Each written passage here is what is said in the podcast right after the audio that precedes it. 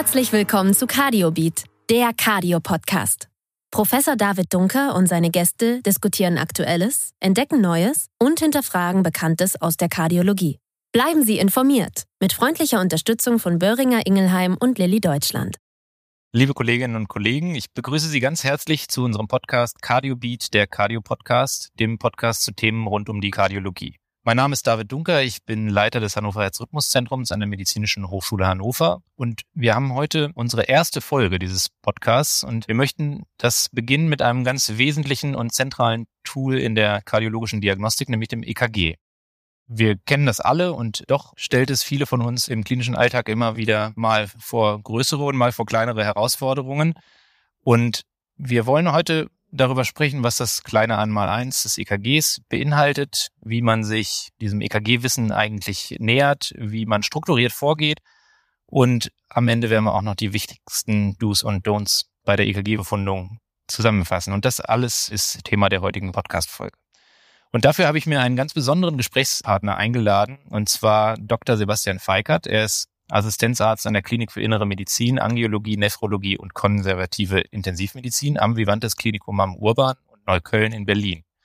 Und er beschäftigt sich natürlich in seinem klinischen Alltag sehr viel mit dem EKG, aber auch in zusätzlichen Formaten. Und darüber werden wir uns heute natürlich auch unterhalten, beispielsweise in seinem YouTube-Kanal EKG from Beginner to Boss. Und deswegen ist er genau der Richtige für diese allererste Folge und wird uns hier zu vielen Fragen Rede und Antwort stehen. Also Sebastian, wir kennen uns jetzt schon eine ganze Weile und ich freue mich sehr, dass du jetzt bei dieser ersten Podcast-Folge mein Gast sein darfst. Herzlich willkommen. Ja, lieber David, herzlichen Dank für die Vorstellung und vor allem ganz herzlichen Dank für die Einladung in dieses neue Podcast-Format. Es ist mir eine besonders große Ehre, die erste Episode hier gemeinsam mit dir gestalten zu dürfen und dann auch noch zu einem Thema, das eine große gemeinsame Leidenschaft von uns beiden, glaube ich, ist, dem EKG. Und ja, ich freue mich sehr, heute gemeinsam mit dir hier zu sein. Ja, absolut. Also EKG ist eine große Leidenschaft. Man muss es auch lieben, um sich dem Ganzen zu nähern, glaube ich. Ich habe zu Beginn schon gesagt, dass du einen YouTube-Kanal fürs EKG-Lernen hast. Kannst du uns dazu vielleicht ganz kurz was erzählen, wie du auf diese Idee kamst und warum du persönlich da einen Bedarf für gesehen hast? Ja, ich habe über das gesamte letzte Jahr eigentlich gemeinsam mit meinem Kollegen und Freund Javid Hashemi als Duo das EKG-Format From Beginner to Boss gestaltet. Jede Folge hat zunächst erstmal als Live-Webinar stattgefunden und das war uns auch sehr wichtig, weil wir an Formate glauben oder ich vor allem an Formate glaube, die nicht allein von Frontalvorträgen, sondern vielmehr von Diskussionen und Interaktionen leben, gerade in der Medizin. Und Anschließend haben wir diese Folgen dann auch als On-Demand-Video bei YouTube online gestellt. So ist dieser Kanal entstanden. Dazu muss ich sagen, Initiative und damit einhergehend persönliche Rationale kamen in diesem Fall eigentlich eher von Javid, der auf mich zugekommen ist und zu mir gesagt hat, Sebastian, ich bin jetzt seit vielen Jahren in der Kardiologie tätig und ich weiß auch grundsätzlich, wie ich an ein EKG herangehe, aber irgendwie gibt es da immer noch Einzelheiten, die mir nach wie vor nicht ganz klar sind. Und wenn schon mir als Kardiologen das so geht, dann haben doch sicherlich viele andere das gleiche Problem. Und du bist doch in der Elektrophysiologie tätig und hast eigentlich gar nicht so richtig viel mit echter Kardiologie zu tun, sondern beschäftigst dich den ganzen Tag einfach nur mit EKGs. Wollen wir das nicht nochmal gemeinsam ganz von vorne aufrollen? Und ja, so haben wir es dann gemacht. In der ersten Folge noch zu zweit und wirklich ganz von Anfang an, also begonnen mit Themen wie, wie klebe ich ein EKG korrekt und was bedeuten dann eigentlich all diese Wellen und Zacken, die da auftauchen. Und ab der zweiten Folge haben wir uns dann Unterstützung von verschiedenen Experten aus dem Berliner Raum geholt, die wir uns eingeladen haben und natürlich das Ganze immer verknüpft mit ausführlichen Diskussionen und einem großen Diskurs mit den Teilnehmenden. Ja, und mit einem riesigen Erfolg, darf man ja vielleicht auch mal sagen, dass ihr große, große Teilnehmerzahlen und Klickzahlen habt, weil das eben gut funktioniert, glaube ich. Und EKG ist immer wieder spannend und ihr seid wahrscheinlich noch nicht fertig mit den verschiedenen Folgen. Das stimmt. Da gibt es sicherlich immer wieder was zu ergänzen. Das EKG ist ganz breit gefächert und ich glaube, gerade wenn man es im Detail aufwickeln will, dann macht es wirklich Sinn, nach einer Basiseinführung in das EKG eigentlich in die einzelnen Themen wirklich Deep Dives, will ich es mal nennen, zu machen und dann kann man sich durchaus mehrere Stunden mit einzelnen Aspekten des EKGs beschäftigen und findet eigentlich immer noch was Neues raus. So ging es uns in der Vorbereitung. Wir haben natürlich von den eingeladenen Experten sehr viel gelernt, aber auch in der Vorbereitung ploppen da immer wieder noch Fragen auf. Und ich kann mir vorstellen, dass es selbst dir mit deiner Expertise nach den Jahren noch so geht, bei denen man sich dann überlegt, was steckt da eigentlich genau hinter oder dieses und jenes nehme ich schon seit langer Zeit für selbstverständlich hin, aber so ganz verstanden habe ich die Hintergründe gar nicht und dann macht es natürlich auch mir und uns großen Spaß, da nochmal ganz tief einzutauchen und diese Sachen vorzubereiten und dann vor allem hinterher mit Kolleginnen und Kollegen darüber in den Diskurs zu gehen. Ja, also da lernt man immer mal wieder eine neue Welle oder Zacke dann doch kennen. Dann steigen wir doch mal ins Thema ein. Das Spannende am EKG, finde ich ja weiterhin, ist, dass es eigentlich nur eine Ableitung von Strömen über die Hautoberfläche darstellt und trotzdem uns so viele unterschiedliche Informationen bietet. Natürlich über Rhythmusstörungen oder einen Herzinfarkt, aber eben auch ganz andere Konstellationen, beispielsweise Elektrolytverschiebungen, die sich dann im EKG zeigen. Am Ende hat sich natürlich das EKG weiterentwickelt. Wir wissen, dass Wilhelm Einthofen das Anfang des 20. Jahrhunderts erstmal beschrieben hat und später auch den Nobelpreis dafür erhalten hat. Und das Prinzip ist aber immer noch das gleiche. Damals hat er vielleicht seine Extremitäten in Salzwassereimern gebadet und hat darüber das EKG ableiten können. Aber es ist immer noch das gleiche, wie wenn wir heute unsere EKG-Elektroden aufkleben oder auch nur die Finger ans Smartphone halten und darüber vielleicht ein EKG aussehen. Das finde ich so faszinierend. Es geht immer noch um das gleiche Signal. Ja, absolut. Also ich glaube, viele, die sich schon mal mit der Geschichte des EKGs befasst haben oder bestimmte Lehrbücher in den Händen gehalten haben, die kennen dieses Bild, auf dem Herr Einthoven selbst mit einem Bein und beiden Armen tief in den Wassereimern hängt und vor einer riesigen Maschine sitzt, die dann einfache elektrische Ableitungen vom Herzen nimmt. Und erstaunlicherweise sieht er auf diesen Bildern immer schrecklich unglücklich aus, finde ich. Vielleicht war das Wasser einfach sehr kalt. Und heutzutage sind wir in der Lage oder viele von uns in der Lage, wir sehen viele Patientinnen und Patienten im Krankenhaus, die uns EKGs mitbringen, die sie mit einer kleinen Smartwatch, die am Handgelenk hängt, aufzeichnen. Sicherlich auch, davon kann man ausgehen, glaube ich, mit einer deutlich besseren Qualität als die EKGs von Herrn Einthoven zu seiner Zeit. Ich glaube, es gibt ja viele Dinge, die nach diesem Konzept funktionieren. Eigentlich Ideen, die vor langer, langer Zeit entwickelt wurden und natürlich dann mit technischen und vor allem digitalen Fortschritten sehr viel weiterentwickelt werden können. Aber wenn eine Idee gut ist, und das ist ja in diesem Fall auch mit dem Nobelpreis honoriert worden, dann setzt sich dieses Grundkonzept meistens langfristig durch. Und das hat dann ja auch seine Gründe, weil es sich etabliert und weil es funktioniert. Und natürlich können wir mittlerweile sicherlich mehr noch herausholen aus dem EKG, als das Anfang des 20. Jahrhunderts der Fall war. Aber das Konzept war einfach gut und es spricht für Herrn Einthoven, dass wir es bis heute benutzen. Kannst du uns vielleicht einen kurzen Einblick geben zum Standard 12-Kanal-EKG? Was muss man dazu wissen? Ja, also das 12-Kanal-EKG in der Form, wie es sich heutzutage fast überall im klinischen Alltag durchgesetzt hat, registriert, wie der Name schon sagt, zwölf Ableitungen gleichzeitig. Und wenn wir vom 12-Kanal-EKG sprechen, dann beziehen wir uns im Regelfall ja auf sechs Extremitätenableitungen, die sich in jeweils drei Ableitungen nach Einthoven und Goldberger unterteilen lassen und in die Brustwandableitungen V1 bis V6 nach Wilson. Was für mich bei meinem ersten Kontakt mit dem EKG ein wirkliches Aha-Erlebnis war, war eigentlich die Erkenntnis, dass uns die Extremitätenableitungen, also die Ableitung römisch 1, 2 und 3, und die Ableitung AVR, AVL und AVF das Herz vor allem in seiner Frontalebene abbilden und die Brustwandableitung V1 bis V6 helfen uns das Herz auch so ein bisschen in der Horizontalebene zu verstehen und so kriegen wir dann eigentlich, wenn wir alle Ableitungen in ihrer Gesamtheit betrachten, einen ganz guten Überblick, dreidimensional geradezu, in welcher Region des Herzens sich was gerade abspielt und vor allem von wo nach wo sich die elektrischen Erregungen da bewegen. Ja, sehr, sehr gut. Ich glaube, das ist das Standard 12-Kanal-EKG, so muss man es kennen. Vielleicht der Vollständigkeit halber, und die Rolle übernehme ich gerne, muss man vielleicht dann noch ergänzen, dass es auch noch mehr als zwölf Ableitungen gibt. Es gibt dann noch die posterioren Ableitungen V7 bis 9, es gibt die rechtspräkordialen Ableitungen, um vielleicht rechtsventrikuläre Geschehnisse noch abzubilden. Und es gibt auch noch Sonderableitungen, aber darauf wollen wir heute vielleicht eher verzichten darüber auch noch zu diskutieren. Vielleicht machen wir lieber weiter mit den einzelnen EKG-Bestandteilen, sagen wir mal. Was findet man im EKG vielleicht normalerweise? Kannst du uns das einmal erläutern? Ja, ich glaube, dein letzter Hinweis normalerweise war hier an dieser Stelle noch ganz wichtig, weil ganz einfach ist das ja sonst nicht zu beantworten, weil je nachdem, was für ein Herzrhythmus zum Beispiel bei der Person vorliegt, von der wir das EKG schreiben, unterscheiden sich diese einzelnen Bestandteile natürlich und kommen vielleicht mal gar nicht oder mal auch vielfach vor. Wenn wir jetzt aber von einem normalen Erregungsablauf ausgehen, dann finden wir in einem EKG normalerweise als ersten Ausschlag eines Erregungsablaufes die P-Welle. Das ist eine im Vergleich zu den anderen vorhandenen Zacken und Wellen relativ kleine, rundliche Welle, die Ausdruck der Erregung der Vorhöfe ist. Und in den meisten Ableitungen ist die eigentlich positiv, also ein positiver Ausschlag. Die darf aber auch in bestimmten Ableitungen, je nachdem von wo das EKG quasi auf diese Erregung raufschaut, negativ sein. Die nächste Zacke, die wir dann sehen, wäre der QRS-Komplex als Ausdruck der Erregung der Herzkammern. Aber zuvor sollte oder kann man vor allem noch den Abstand vom Anfang der P-Welle bis zum Anfang dieses QRS-Komplexes messen. Und dabei messen wir dann die Zeit, die die Erregung der Vorhöfe und anschließend die Weiterleitung dieser Erregung über den AV-Knoten und das Hilfsbündel bis hin zu den Herzkammern braucht. Und diese Zeit sollte normalerweise so zwischen 120 und 200 Millisekunden liegen. Und wenn die länger ist, dann liegt sehr häufig die Ursache dieser Verzögerung in einer veränderten Leitung des AV-Knotens oder über den AV-Knoten, also die Trennung quasi zwischen Vorhöfen und Herzkammern.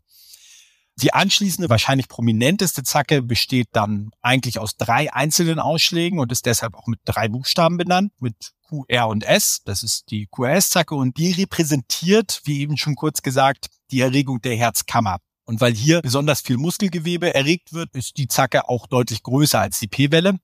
Und die gesamte Erregung sollte beim gesunden Menschen eigentlich nicht viel länger als 100 Millisekunden dauern. Die ST-Strecke, die als nächstes folgt, ist dann der Bereich zwischen dem Ende des QRS-Komplexes und dem Anfang der T-Welle.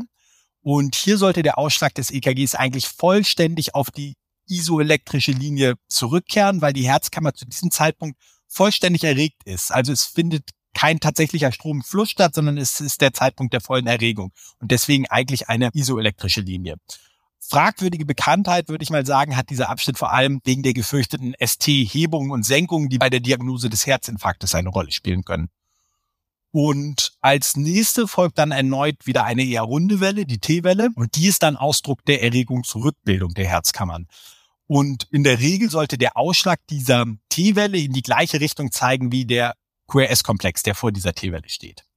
Das heißt, wenn der positiv ist, sollte auch die T-Welle im Regelfall positiv sein, als Beispiel. Und man sollte sich dann immer auch noch die Zeit vom Beginn des QRS-Komplexes bis zum Ende der T-Welle anschauen. Das ist dann nämlich die QT-Zeit. Und diese Zeit steht quasi für einen kompletten Erregungsablauf der Herzkammern. Also die Erregung und die Erregungsrückbildung zusammen. Und die ist sehr, sehr stark vor allem von der Herzfrequenz abhängig. Das heißt, die sollte frequenzadaptiert, angepasst an die aktuelle Herzfrequenz berechnet werden und ist dann physiologischerweise etwa zwischen 300 und 450 Millisekunden lang. Und auf die T-Welle folgt in manchen Fällen, jedoch bei weitem nicht immer, noch eine meist etwas kleinere Welle mit meist der gleichen Polarität wie die T-Welle, die dann U-Welle genannt wird. Und ja, vielleicht Ausdruck einer Nachdepolarisation der Herzkammern ist so ganz genau hat man das noch nicht verstanden und sie ist aber in aller Regel physiologischer Natur. Grundsätzlich gilt eigentlich für alle diese genannten Bestandteile des EKGs, dass sie immer in sämtlichen Ableitungen des EKGs eigentlich beurteilt werden sollten. Also nicht nur in einer einzelnen und anhand dessen wird dann eine Diagnose gestellt und man sollte sich gleichermaßen die Morphologie anschauen, also wie sieht diese Zacke aus und auch bei allen Abschnitten immer die Dauer dieser einzelnen Teile sich anschauen und auch ausmessen und die Länge eben dieser Abschnitte kennen.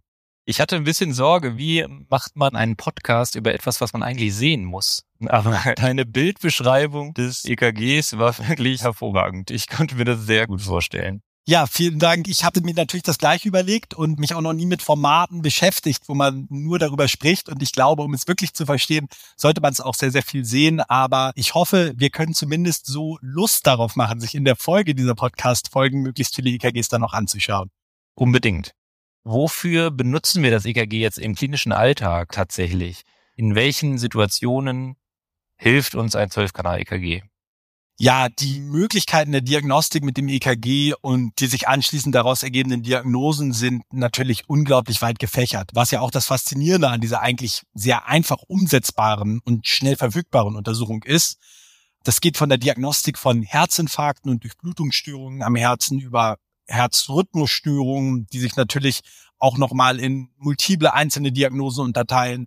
Du hast vorhin zum Beispiel noch Elektrolytveränderungen angesprochen, die den Erregungsablauf stören können, bis hin zum Beispiel auch zu Perikard und Myokarderkrankungen, also Erkrankungen am Herzmuskel. Und man kann sogar Hinweise finden auf akute oder chronische Erkrankungen an der Lunge. Und gerade weil diese Liste möglicher Diagnosen so unglaublich lang ist, sind, glaube ich, zwei Dinge in der EKG-Diagnostik wirklich essentiell. Erstens sollte man immer einem komplett standardisierten Ablauf bei der EKG-Befundung folgen. Und hierfür gibt es sicherlich nicht jetzt den einen Goldstandard, aber man sollte sein eigenes System etablieren und sich bei jedem einzelnen EKG auch strikt daran halten. Und das andere, was glaube ich meiner Meinung nach wichtig ist, ist, dass man sich natürlich zusätzlich die Patientin oder den Patienten zu dem EKG anschaut. Die Klinik kann entscheidende Hinweise geben. Erstmal muss ich natürlich sicherstellen, dass die Patientinnen und Patienten in einem klinisch stabilen Zustand sind, während ich mir das EKG anschaue. Das ist natürlich erstmal essentiell. Und dann kann uns die Anamnese und das klinische Bild sicherlich auch umgekehrt bei der Verifizierung oder Falsifizierung eines möglichen EKG-Befundes zumindest behilflich sein. Zum Beispiel ist es häufig so, dass wir im Studium mit Nachdruck auf die Analyse der ST-Strecke als mögliches Infarktzeichen getrimmt werden. Und wenn wir jetzt aber mit wenig EKG-Erfahrung, ich habe das selber erlebt und in der Folge auch häufig miterlebt bei Kolleginnen und Kollegen, mit viel Stress im Nacken in unserem zweiten Nachtdienst in der Notaufnahme stehen und uns beim fünften Mal hinschauen, dann doch nicht mehr so sicher sind, ob da nicht jetzt vielleicht doch eine Abweichung in der ST-Strecke nach oben oder nach unten zu sehen ist und dann sitzt da ein Patient vor uns und erzählt uns, er sei eigentlich wegen schrecklicher Kopfschmerzen da und das EKG sei so nebenbei geschrieben worden und er sei heute Vormittag noch 15 Kilometer gejoggt ohne jede Beschwerden. Dann erscheint die Diagnose eines STEMIs jetzt klinisch erstmal unwahrscheinlich. Nicht unmöglich, aber doch sehr unwahrscheinlich. Deswegen glaube ich, man kann jetzt sicherlich hier nicht alle Diagnosen durchgehen und aufzählen, für die wir die nutzen können. Aber ich glaube, es ist ganz wichtig, ein EKG unabhängig von der Diagnose immer nach einem strukturierten Standardschema durch durchzugehen und zu befunden. Und zu einem EKG gehört auch immer ein Patient oder eine Patientin. So wie ja letztlich eigentlich zu jedem Befund, den wir so erheben. Ne? Und systematisch sollte man wahrscheinlich jeden Befund in der Medizin erheben, ob es jetzt ein Röntgen-Thorax-Befund oder ein CT ist oder eben ein EKG. Lass uns mal darüber sprechen. Wie gehst du denn davor? Was ist dein systematischer EKG-Befund? Ja, also auch ich schaue mir, wie eben bereits kurz angesprochen, im Regelfall immer als erstes einmal den zum EKG gehörenden Patienten oder die Patientin an und versuche nach Möglichkeit auch eine kurze Anamnese zu erheben. Und dann ist es zusätzlich Gold wert, wenn man vorher Zugriff vielleicht auf mögliche Vorbefunde hat. Bestenfalls ein altes EKG, das zum Beispiel schon in der Klinik eingescannt ist oder zumindest einen schriftlichen Vorbefund. So kann man dann im Verlauf bei dem aktuellen EKG zum Beispiel besser beurteilen, ob jetzt Blockbilder, die wir vielleicht im EKG sehen können, vorbekannt sind oder ob vorher schon mal bestimmte Herzrhythmusstörungen dokumentiert wurden oder ob sonstige auffällige Befunde bestehen. Und auch Vorerkrankungen wie zum Beispiel eine schon bekannte koronare Herzerkrankung oder implantierter Herzschrittmacher mit der entsprechenden Indikation, die zu diesem Schrittmacher gehört, helfen bei der anschließenden Beurteilung.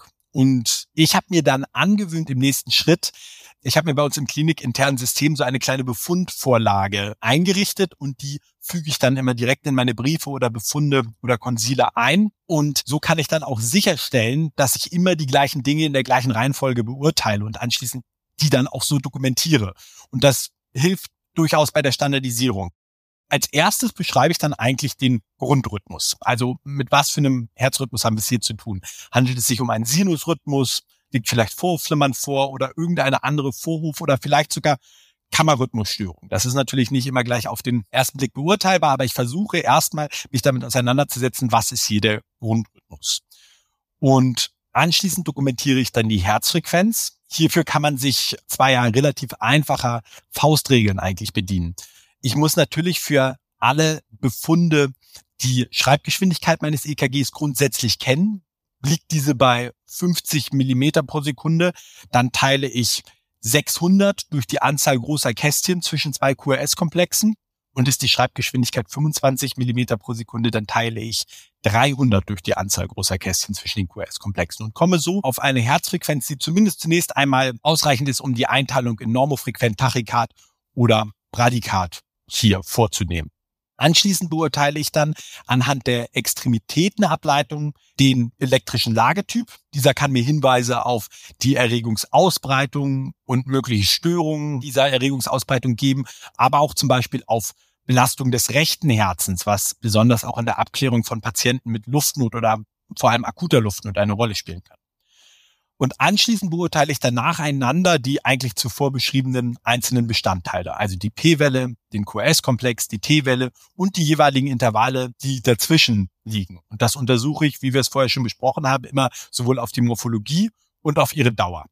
Beim verlängerten QRS-Komplex spielt hier insbesondere auch das Erkennen und Einteilen von Schenkelblöcken eine Rolle. Und das ST-Segment ist natürlich besonders in der Herzinfarkt- und Ischämie-Diagnostik relevant. Und wenn ich mich jedes Mal strikt an dieser Abfolge halte, dann kann mir eigentlich nichts durch die Lappen gehen. Und ich übersehe auch bei einem Patienten, der vielleicht mit Vorflimmern kommt, nicht ein Stückchen später im EKG den ST-Hebungsinfarkt, der da vielleicht auch noch vorhanden ist oder umgekehrt, weil ich mich nicht mit der ersten Diagnose dort zufrieden gebe, die mir vielleicht ins Auge sticht, sondern wirklich das Ganze immer in dieser Reihenfolge nach und nach abarbeite. Ja, das gibt ja auch, wie bei jeder Befundung, einfach eine gewisse Sicherheit, wenn man es immer nach dem gleichen Schema für sich abarbeitet und in welcher Reihenfolge man es dann genau macht, bleibt einem dann ja selber überlassen. Hast du eigentlich eine Lieblingszacke im EKG? Puh, naja, also wenn ich mich festlegen müsste, wäre meine Lieblingszacke eher eine Welle, nämlich die P-Welle. Ich denke, es geht die wie mir. Als Elektrophysiologen haben wir beide ein ganz besonderes Verhältnis zum Sinusrhythmus. Und die P-Welle im EKG ist zumindest eine Grundvoraussetzung dafür. Oder um es vielleicht umgekehrt zu sagen, wenn ein kardialer Erregungszyklus nicht mit einer P-Welle beginnt, dann haben wir schon mal direkt im ersten Schritt ein Problem. Und die P-Welle ist für mich also quasi der Ursprung des Guten, würde ich mal sagen, überspitzt formuliert. Aber diese Frage würde ich tatsächlich sehr gerne an dich zurückgeben. David, hast du eine Lieblingszacke? Ich wusste gar nicht, dass es beim EKG auch Gut und Böse gibt. Aber da kommen wir vielleicht gleich bei den Pathologien noch dazu. Die Gretchenfrage ist, wie hältst du es mit dem Sinusrhythmus? Meine Lieblingszacke ist tatsächlich auch eine Welle. Und zwar eigentlich schon seit dem Studium ist es die Epsilon-Welle. Die hat mich damals schon fasziniert und irgendwie bin ich daran hängen geblieben und finde die weiterhin faszinierend. Also eine kleine Deflexion am Ende des QRS-Komplexes, die man beispielsweise bei der arrhythmogenen rezentrikulären Kardiomyopathie als pathognomonische Fastwelle hat. Also die finde ich spannend und die würde ich als meine Lieblingszacke bezeichnen. Ja, auch spannend. Die bekommst du natürlich wahrscheinlich nicht ganz so hochfrequent zu sehen wie ich. Wie die P-Welle. Optimalerweise die P-Welle. da hast du natürlich ein höheres Maß an Erfolgsraten dann. Das stimmt. Lass uns mal vom normalen EKG zum pathologischen EKG also zum bösen EKG für dich kommen. Wir haben über die standardisierte Befundung gesprochen und dazu gehört die Rhythmusanalyse, hast du gesagt. Wir müssen uns vorher festlegen, wer ist denn hier der Taktgeber und möglicherweise gibt es ja auch zwei unterschiedliche Taktgeber. Ne? Vielleicht hat der Vorhof einen anderen Rhythmus als die Kammer. Wie gehst du hier standardmäßig vor und was gibt es für Arrhythmieveränderungen im EKG und welche davon machen dich vielleicht nervös? Also diese Frage kann ich vielleicht leichter in umgekehrter Reihenfolge beantworten. Also angefangen mit welche machen mich nervös. Also grundsätzlich kann man zumindest vielleicht sagen, dass mich Tachykardien mit breitem QRS-Komplex eher hellhörig machen als Tachykardien mit schmalem QRS-Komplex, die ihren Ursprung im Regelfall dann im Vorhof haben. Bei breiten QRS-Komplexen besteht natürlich immer die Gefahr, dass es sich hier um eine Kammertachykardie handeln kann, die potenziell deutlich schneller, hemodynamisch relevant und auch potenziell lebensbedrohlich sein kann als eine Vorhoftachykardie.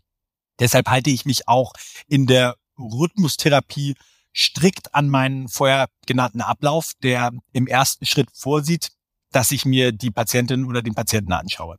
So kann ich schnell entscheiden, wie ausführlich ich mich jetzt erstmal mit dem EKG beschäftigen kann.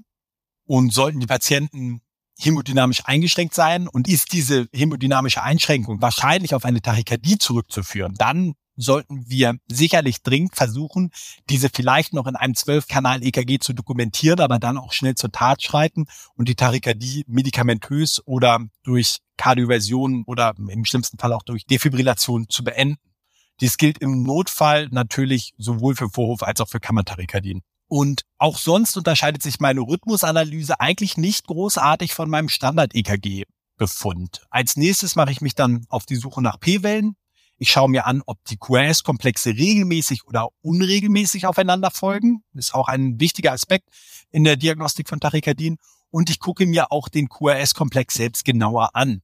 Hier kann ich bei Breitkomplex-Tachykardien vor allem mir anschauen oder es kann vor allem interessant sein, ob eventuell ein Schenkelblock vielleicht vorbekannt ist und ob die aktuelle QRS-Morphologie diesem vorbekannten Blockbild entspricht dann ist nicht immer Entwarnung angezeigt, aber wenn ich dazu einen hemodynamisch stabilen Patienten habe, dann kann es sehr gut sein, dass dieser breite QRS-Komplex nur durch den schon vorher bekannten Schenkelblock entsteht, der jetzt auch im Rahmen dieser Tachykardie auftritt. Und letztendlich ziehe ich dann aber auch hier meinen Standard voll durch und höre nicht nach der Rhythmusanalyse auf.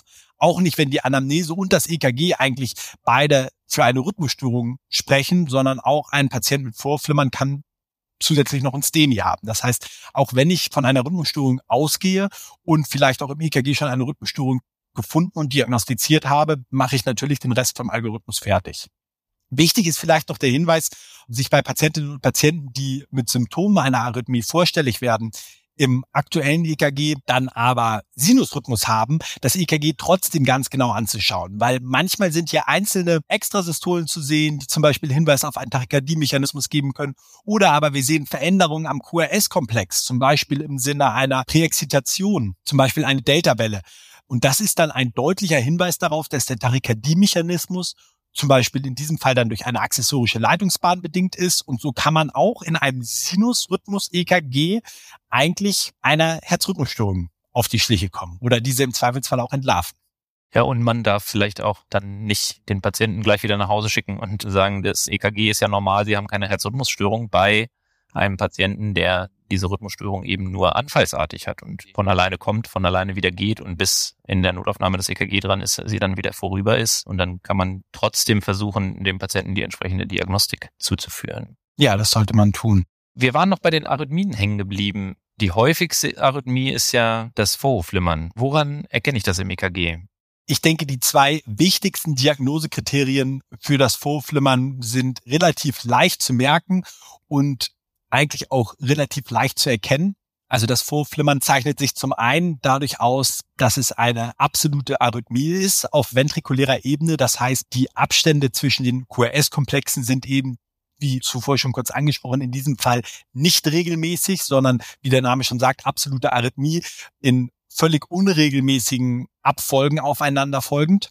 Und der zweite wichtige Punkt ist, dass man beim Vorflimmern, wo es ja zu einer sehr hochfrequenten und völlig unkoordinierten Erregung der Vorhöfe kommt, eben die P-Welle, die ja Ausdruck einer organisierten und koordinierten Vorhoferregung ist, nicht identifizieren kann oder zumindest nicht in der Form identifizieren kann, wie sie in einem Sinusrhythmus vorkommen würde. Es gibt manchmal Phänomene, die dann in der Literatur häufig als Flimmerwellen beschrieben werden, es gibt auch Formen, wo der Vorwurf ein bisschen organisiert an einzelnen Stellen aussehen kann, aber es ist letztendlich die Abwesenheit einer normalen P-Welle und die absolute Arrhythmie der QRS-Komplexe, die uns relativ zuverlässig zu der Diagnose Vorflimmern führen.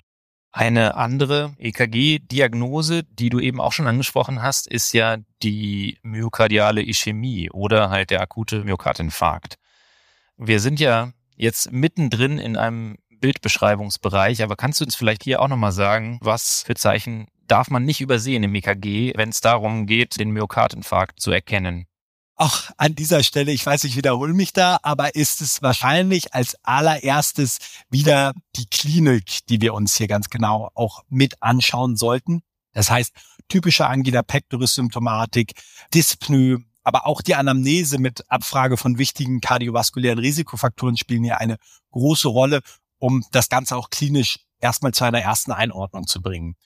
Und die Diagnose, die ich glaube einfach an dieser Stelle niemand übersehen darf, weil dies wirklich durchaus über Leben und Tod entscheiden kann, ist der akute ST-Hebungsinfarkt. Und hierfür sind die wichtigsten Diagnosekriterien eigentlich die ST-Streckenhebung, die auch noch geschlechterspezifisch unterschieden werden können. Aber so als Faustformel kann man sich vielleicht ein bisschen merken, eine ST-Streckenhebung größer als ein Millimeter in den Extremitätenableitungen und größer als zwei Millimeter in den Brustwandableitungen und die Tatsache, dass diese in anatomisch zusammengehörigen Regionen auftreten, also in mindestens zwei anatomisch aufeinanderfolgenden Ableitungen. Es gibt ja Ableitungen im EKG, die bestimmte Bereiche des Herzens abbilden. Darüber haben wir eingangs auch ein bisschen gesprochen. Und wenn hier zwei anatomisch aufeinanderfolgende Ableitungen von so einer ST-Streckenhebung betroffen sind und dann im Zweifelsfall auch noch die anatomisch gegenüberliegenden Ableitungen von ST-Streckensenkungen betroffen sind, dann ist das Ganze schon mal sehr verdächtig auf einen akuten Myokardinfarkt. Ausdruck eines ganz frühen Infarktgeschehens kann auch das sogenannte Erstickungst sein. Das ist eine sehr hohe spitze T-Welle, die klinisch allerdings sehr selten dokumentiert wird, weil sie im Regelfall Sekunden bis Minuten nach Beginn des Herzinfarktes stattfindet und noch vor den ST-Streckenhebungen auftritt und deshalb kann die nur sehr selten schnell genug in einem EKG dokumentiert werden und auch abseits des akuten transforalen Myokardinfarktes kann uns die T-Welle durchaus Hinweis auf ischämische Prozesse geben. Die physiologische T-Welle zeigt in der Regel in die Richtung des QRS-Komplexes, der davor passiert und sollte zumindest in den Ableitungen zwei und drei und in den sogenannten linkspräkordialen Brustwandableitungen, also V4 bis V6, eigentlich immer positiv sein. Und sehen wir hier auch wieder in mehreren anatomisch benachbarten Ableitungen, so T-Welleninversionen, also auf den Kopf gestellte T-Wellen, will ich es mal nennen, dann ist das bei passender Klinik und Anamnese in jedem Fall auch verdächtig für ein ischämisches Geschehen. Und auch horizontale oder deszendierende ST-Streckensenkung, die größer als 0,1 Millivolt in zwei anatomischen benachbarten Ableitungen sind, sind im Regelfall Ausdruck einer koronaren Ischämie. Also wichtig ist hier vor allem, dass man das Ganze auch auf anatomische Areale anhand des EKGs eingrenzen kann. Wenn das tatsächlich der Fall ist, dann sollte man hier sehr hellhörig werden und bei passender Klinik dazu auch schnell alle Dinge in die Wege leiten, um eine entsprechende weiterführende Diagnostik, auch invasive Diagnostik für einen akuten Myokardinfarkt dann in die Wege zu leiten. Ja, gerade weil eben der akute Myokardinfarkt ja auch so zeitkritisch ist. Ne? Das ist ein EKG-Befund, denke ich, den muss man erkennen. Also den muss man erstens direkt erheben, wenn der Patient Brustschmerzen hat. Und dann muss man diese Diagnose auch sofort stellen, weil der Patient dann sofort in ein Katheterlabor gehört. Ja. Was ja manchmal nachts um drei dann nicht so leicht ist. Den Arzt an der Front, der das EKG als erstes in die Finger bekommt, sind dann manchmal Differentialdiagnosen. Was sind denn ST-Hebungen, die dann doch kein STEMI sind? Was muss man da im Hinterkopf haben? Ja, das ist tatsächlich im Zweifelsfall gar nicht so leicht zu beurteilen, weil das natürlich auch Diagnosen sein können, die manchmal sogar mit einer ähnlichen Symptomatik einhergehen können. Ich glaube, wo man ein bisschen auf den Holzweg gelangen kann, und das ist mir meiner frühen klinischen Phase auch genauso einmal passiert war. Eine Patientin, die sich eigentlich mit einer Symptomatik vorgestellt hat, die passend sein könnte, vielleicht auch für ein chemisches Koronargeschehen, nämlich mit drückenden retrosternalen Schmerzen, auch eigentlich schon seit mehreren Wochen, mit Abgeschlagenheit, mit Minderbelastbarkeit und auch mit Luftnot unter Belastung. Und die hat dann auch in ihrem 12-Kanal-EKG ST-Streckenhebungen gezeigt die mich damals auch ziemlich in Unruhe versetzt haben. Das ist einer der Gründe, weshalb ich auch eben diese anatomisch benachbarten Ableitungen so betont habe. Was damals der Unterschied war, diese ST-Streckenhebungen waren eher ich will nicht sagen diffus verteilt, aber nicht ganz klar anatomisch abgrenzbar verteilt. Und letztendlich hatte diese Patientin auch eine Troponinerhöhung und ist dann auch akut kathetert worden mit dem Ausschluss einer koronaren Herzerkrankung. Und da hat sich letztendlich die Diagnose einer Myokarditis gestellt. Und ich glaube, das ist so eine der prominentesten Differentialdiagnosen, die sowohl wegen Klinik als auch wegen EKG-Befund einem schon durchaus Sorgen bereiten können, dass dort auch ein akuter Myokardinfarkt vorliegen könnte. Ja, und ganz wichtig in dieser Konstellation ist halt, dass man schaut, auf welche Ableitungen sich die ST-Hebungen dann setzen. Und bei dem Fall, den du gerade beschrieben hast, war es eben dann nicht einem bestimmten Gebiet zugeordnet oder zwei benachbarte Ableitungen, sondern wahrscheinlich ubiquitäre ST-Hebungen und das muss einen zumindest hellhörig machen. Im Zweifelsfall werden die Patienten dann aber doch einen Katheter bekommen, um da nichts zu verpassen. Aber das ist eine wichtige Differentialdiagnose. Und ein anderer Fall, den man nachts dann häufig trifft, sind dann möglicherweise auch Schrittmacher-Stimulations-EKGs, die auch häufig veränderte Endstrecken haben ne, und vielleicht als ST-Hebung fehlinterpretiert werden können. Das lässt sich aber relativ schnell ausschließen, wenn man den Stimulationsspike vor den QRS-Komplexen sieht. Genau. Und auch da gibt es unterschiedliche Kriterien und Möglichkeiten, das dann noch genauer zu beleuchten. Man muss natürlich sagen, was das Gemeine an der Myokarditis ist. Wir haben eben kurz drüber gesprochen, dass da tatsächlich auch die Symptomatik manchmal sehr ähnlich zu einem koronaren Geschehen sein kann. Absolut. Also wenn wir jetzt über das Akut-EKG, wo man nichts verpassen darf, sprechen, was sind für dich noch weitere Red Flags, die man im EKG schnell erkennen muss und auch nicht übersehen darf? Gibt es da welche? Ja, das mag jetzt ein bisschen Neunbergflug klingen, aber jetzt großartig nervös zu werden oder sich auf Red Flags da zu fokussieren, ist vielleicht bei der EKG-Befundung gar keine so gute Idee. Und auch hier kann eine Standardisierung dann extrem wertvoll sein, wenn man alles immer nach der gleichen Reihenfolge da macht. Ich weiß nicht, wiederhole mich dann nur, weil ich so dringend möchte, dass diese Botschaft verstanden wird. Dann weiß man eigentlich, dass man sich auf sich selbst verlassen kann und minimiert die Wahrscheinlichkeit, da etwas zu übersehen. Herausfordernd finde ich teilweise das Erkennen Erkennen und das folgende Management von sehr Bradikaden, Herzrhythmen oder Herzrhythmusstörungen, gerade in Akutsituationen, das sind so Befunde. Da gehen bei mir dann schon manchmal zumindest die Alarmglocken an, auch die Patienten genau und engmaschig zu überwachen. Solche Patienten gehören an einen Monitor, im Zweifelsfall auch auf die Intensivstation. Und wenn das Ganze sehr akut ist, auch mit einer entsprechenden Symptomatik, hilft hier vielleicht manchmal als kurzfristige Lösung auch nur ein passagierer Schrittmacher. Also das sind so Fälle, mit denen ich in der Vergangenheit in Akutsituationen auch mal Erfahrungen gemacht hat, wo sich der klinische Zustand schnell und rapide verschlechtert hat und auch schwere Elektrolytentgleisungen, wie zum Beispiel die schwere Hypo- oder Hyperkaliämie, die sich häufig gut an Herzfrequenz, QRS-Breite und vor allem aber an auffälliger T-Welle, die entweder ganz flach oder sehr prominent ist, diagnostizieren lässt. Auch solche EKG-Befunde brauchen ein schnelles und gezieltes Management. Das heißt, man muss sich natürlich schnell ein Bild über die tatsächliche Elektrolytsituation verschaffen, diese dann auch therapieren und bei schweren Elektrolytentgleisungen auch diese Patientinnen und Patienten zumindest initial mal an einem Monitor überwachen. Ansonsten bleibt aber meine Red Flag der eigentlich unbedingt und initial sofort zu erkennenden Diagnosen, vor allem der STEMI. Höhergradige AV-Blockierungen sind vielleicht noch wichtig. In den meisten anderen Fällen braucht es vor allem eine rasche und qualitativ hochwertige Dokumentation sowie im Falle der Herzrhythmusstörung eine klinische Stabilisierung, im Notfall auch per Kardioversion oder Defibrillation.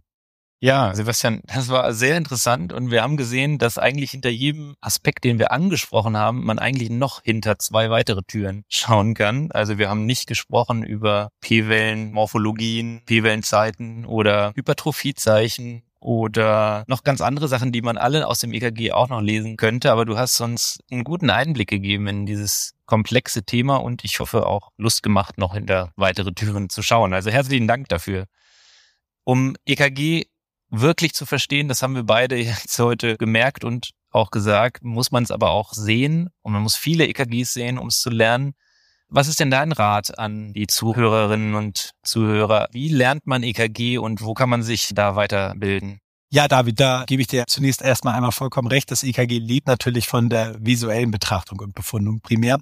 Ich habe seit dem Studium viele EKG-Bücher durchgearbeitet, durchgelesen und fand viele leider auch irgendwie sehr verschult und ermüdend, bis ich vor einigen Jahren mal auf die Bücher gestoßen bin, die Roland Stroband, ein belgischer Kollege mit mehreren Kolleginnen und Kollegen zur EKG-Befundung, aber auch zur Schrittmachertherapie, Schrittmacherprogrammierung und ganz vielen Topics rund um das EKG geschrieben und gestaltet hat. Und diese Bücher bestehen hauptsächlich aus sehr, wie ich finde, sehr intuitiven bildlichen Erklärungen und Illustrationen und leben von ihren tollen Beispielen und Vergleichen und bestehen aus ganz wenig Text und ganz vielen Bildern. Und für mich hat sich damit nochmal dann eine ganz neue Welt aufgetan. Das ist eine absolute Empfehlung meinerseits. Alle, die sich die ganze Thematik vielleicht auch nochmal in bewegten Bildern anschauen wollen, lade ich natürlich auch ganz herzlich ein, sich die On-Demand-Folgen unseres EKG-Webinars From Beginner to Boss kostenlos auf YouTube anzuschauen. Und wir beginnen hier, wie gesagt, in der ersten Folge wirklich mit den ganz absoluten Basics und behandeln im weiteren Verlauf dann in vielen Episoden das Wichtigste zu verschiedenen Herzrhythmusstörungen, Ischämie-Diagnostik, aber auch zu Themen wie zum Beispiel zur Langzeit-EKG-Analyse. Also da kann man wirklich tief einsteigen. Und allen, die Lust auf einen richtigen Deep Dive haben und vielleicht auch aus der Kardiologie kommen, kann ich zusätzlich ein Seminar empfehlen, was ich selbst vor zwei Jahren besucht habe. Das findet einmal jährlich in Präsenz statt und ist von der Deutschen Gesellschaft für Kardiologie organisiert oder ausgerichtet und heißt EKG für Elektrophysiologen und alle, die es werden wollen und findet im Regelfall in Münster statt. Und auch da habe ich weiterführend über die Basisbefundung noch sehr viel gelernt und auch das ist durchaus eine Veranstaltungsempfehlung von mir. Ja, vielen Dank, Sebastian, für diese Tipps. Kann ich alle unterschreiben. Alle sehr gut.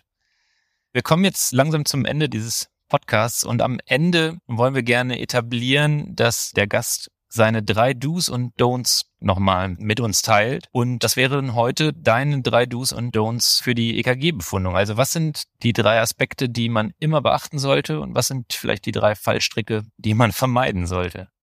Ja, ich wiederhole es einfach nochmal. Das erste bei der drei Do's ist eine einheitliche standardmäßige Befundung. Okay, das habe ich jetzt verstanden. Sehr gut. Dabei kann vielleicht als kleinen Hinweis nochmal, ich habe es vorhin kurz gesagt, eine Befundmaske gerade am Anfang helfen, die einen nochmal dazu ein bisschen anhält, da wirklich immer gleich vorzugehen. Sehr wichtig ist mir auch immer die klinische Einschätzung von Patientin oder Patient. Und mein drittes Du ist eigentlich befunden, befunden, befunden. Also wir haben mehrfach darüber gesprochen, das EKG ist ein visuelles Tool und je häufiger man sich das Ganze anguckt, umso besser erkennt man nicht nur die Einzelheiten, sondern umso sicherer wird man auch in dem Ganzen. Man wird sich selbst dabei erwischen, dass man irgendwann einen Schenkelblock oder die Breite eines QRS-Komplexes schon aus der Ferne als zu breit oder ausreichend schmal einschätzen kann. Deswegen so viele EKGs, wie man in die Hände bekommen kann, anschauen und befunden. Das waren die Do's. Das waren die Do's. Was sind die Don'ts? Ja, meine Don'ts. Auf jeden Fall don't panic einmal nach dem Patienten schaut, wenn der Patient safe ist, dann kann man sich die Zeit nehmen und sollte man sich die Zeit nehmen, das EKG ganz genau zu befunden und sich auch anzuschauen. Mein zweites Don't wäre, die Befundung nach der ersten entdeckten Auffälligkeit zu beenden. Vielleicht nochmal der Vergleich. Ein Patient mit Vorflimmern kann auch noch ein STEMI haben und umgekehrt. Also nicht den Befund abschließen, wenn man was Spannendes entdeckt hat, sondern das dokumentieren und dann immer aber bis zum Ende weitermachen. Und mein drittes Don't wäre Don't Trust the Machine. Fast alle EKG-Geräte, die wir verwenden und die ich kenne, spucken am Ende auf der rechten Seite so eine kleine Befundempfehlung, will ich es mal nennen, aus, geben dort die durch die maschinellen Algorithmen ausgerechneten Zeiten der einzelnen Komponenten an und stellen im Zweifelsfall auch schon eine Diagnose. Das würde ich direkt entsorgen oder wegschmeißen und den Befund immer selbst anfertigen. Erstens sind diese Befunde meiner Erfahrung nach nicht sehr zuverlässig. Zweitens hindern sie einen am Lernen des EKGs und drittens tendiert man dann vielleicht auch ein bisschen dazu, andere Dinge, die dort nicht aufgeführt sind, zu übersehen. Ja, sehr schön. Wichtige Do's und Don'ts. Ganz herzlichen Dank, lieber Sebastian, dass du heute mein erster Gast in diesem Podcast sein konntest und für deinen anschaulichen Einblick und das spannende Gespräch heute, für die Einblicke, die du mitgebracht hast. Hat mich sehr gefreut, dass wir das zusammen hier machen konnten. Ja, David, die Freude war ganz meinerseits. Auch von meiner Seite nochmal einen ganz herzlichen Dank für die Einladung. Mir hat es sehr viel Spaß gemacht. Ich finde das Ganze ein ganz tolles Format und mit dir als Host können auch die nächsten Folgen nur großartig werden. Und ich bin gespannt auf das, was da noch kommt und freue mich sehr, dass ich heute hier mit dir zusammenkommen durfte. Ganz herzlichen Dank. Ja, und vielen Dank auch an Sie, unsere Zuhörerinnen und Zuhörer, für Ihr Interesse. Ich freue mich, wenn Sie auch bei unseren nächsten Folgen zuhören, weil wir weitere spannende Podcast-Folgen geplant haben. Und wir werden uns in den nächsten Themen mit interventioneller Kardiologie beschäftigen, mit Zeitmanagement im Klinikalltag und auch künstlicher Intelligenz, sehr aktuellen Thema in der Kardiologie. Und da werde ich mich auch weiter mit hochkarätigen Gesprächspartnern treffen und freue mich, wenn Sie wieder dabei sind für den Cardio Beat Cardio Podcast. Also in diesem Sinne, bis zum nächsten Mal.